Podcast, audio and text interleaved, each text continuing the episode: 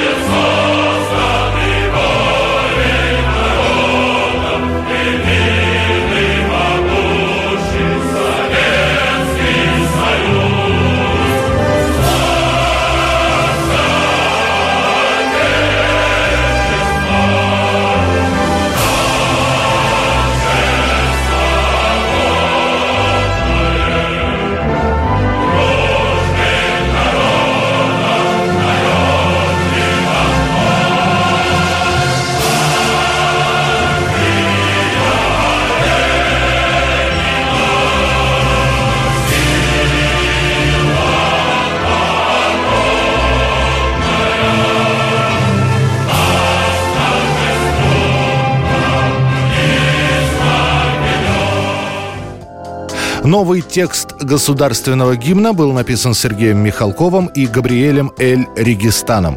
Этот текст был выбран Сталиным из нескольких десятков текстов других поэтов, которые выполняли заказ вождя на музыку партийного гимна. Позже на этот текст свои мелодии написали композиторы Дмитрий Шостакович, Арам Хачтуян и многие другие, но предпочтение было отдано музыке Александрова. В день торжественного утверждения гимна СССР 14 декабря 1943 года в Большом театре Сталин, обращаясь ко всем многочисленным участникам его создания, сказал «Мы приняли новый гимн страны. Это большое событие, Александр Васильевич Александров создал в свое время музыку гимна партии большевиков, которая больше всего подошла для гимна Советского Союза. Далее Сталин обращается к Шостаковичу. «Ваша музыка звучит очень мелодично. Ну что поделать? Гимн Александрова более подходит по своему торжественному звучанию. Это гимн могучей страны. В нем отражена мощь государства и вера в нашу победу.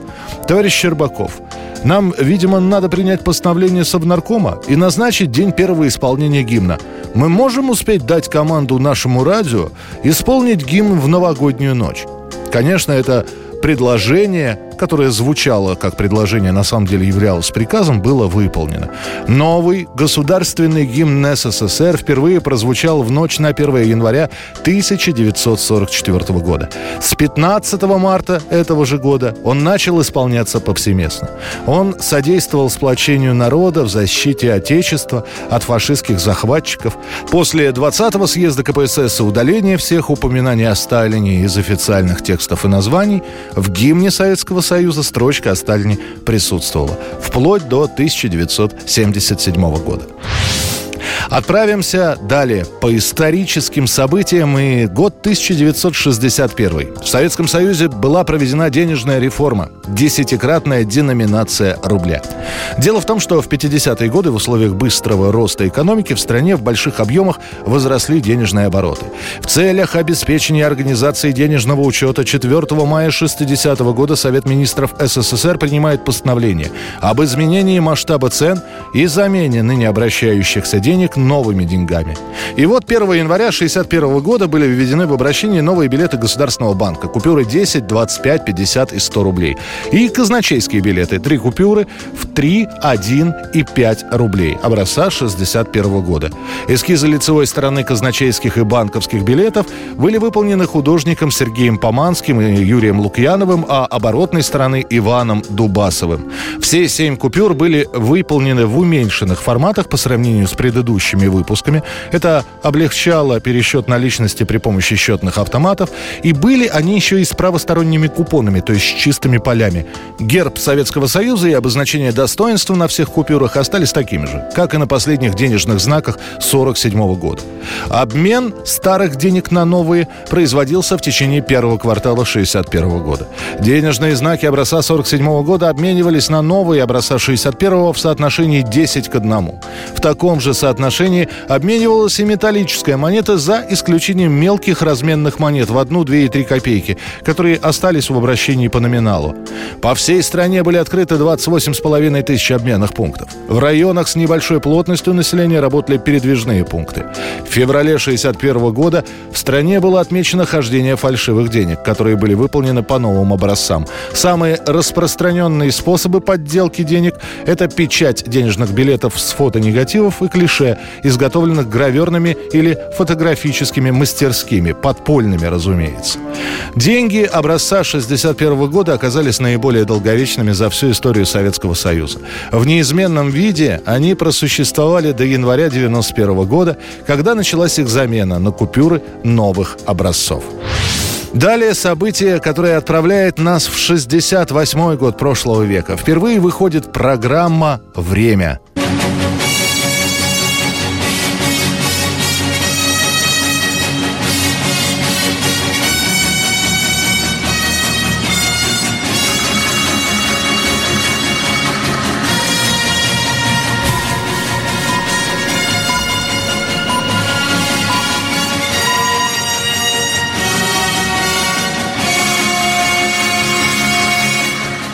До появления времени на отечественном телевидении был острый дефицит новостных программ.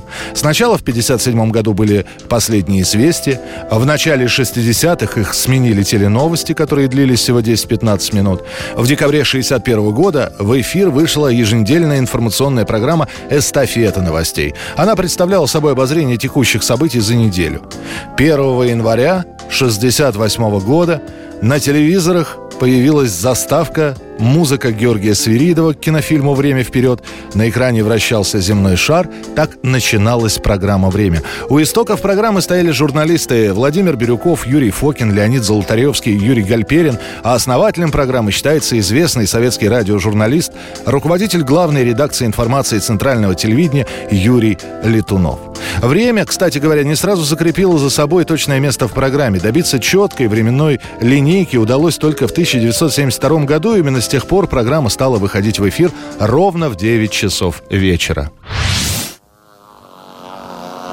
Ну и, наконец, события 50-летней давности – в этот день состоялась премьера первого выпуска мультфильма «Ну, погоди».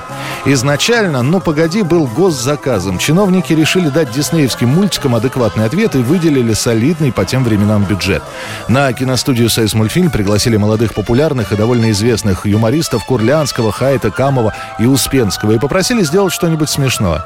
Курлянский с Хайтом придумали сюжет. Решили, что это должен быть фильм «Погоня». Выбирали, кто за кем гонится, перебрали разных персонажей. Сначала думали про лису и петуха, потом лису и зайца. Наконец остановились на волке и зайце, как наиболее привычных для нашего фольклора.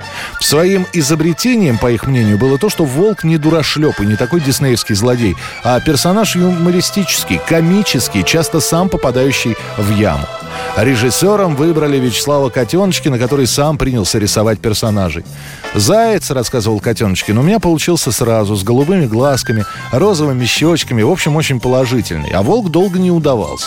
Потом, — рассказывает Котеночкин, — я увидел парня на улице, прислонившегося к стене дома. У него были длинные черные волосы, к толстым губам прилипла сигарета, животик вывалился, и я понял, что именно таким должен быть волк.